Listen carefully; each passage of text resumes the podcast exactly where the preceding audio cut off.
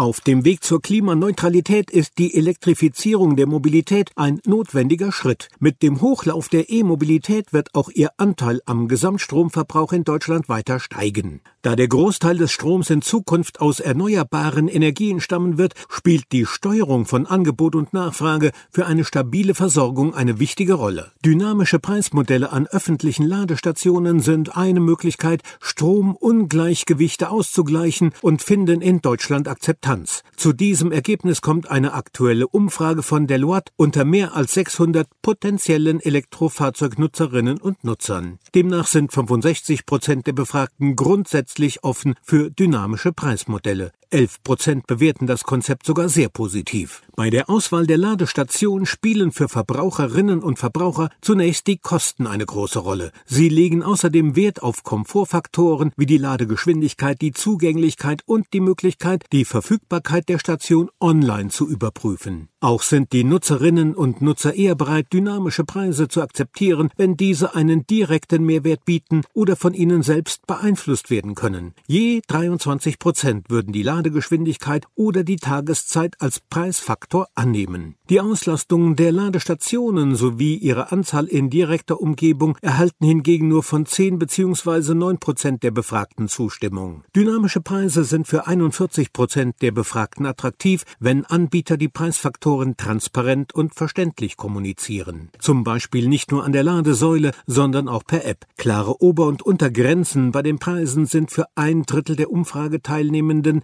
zudem von großer Bedeutung.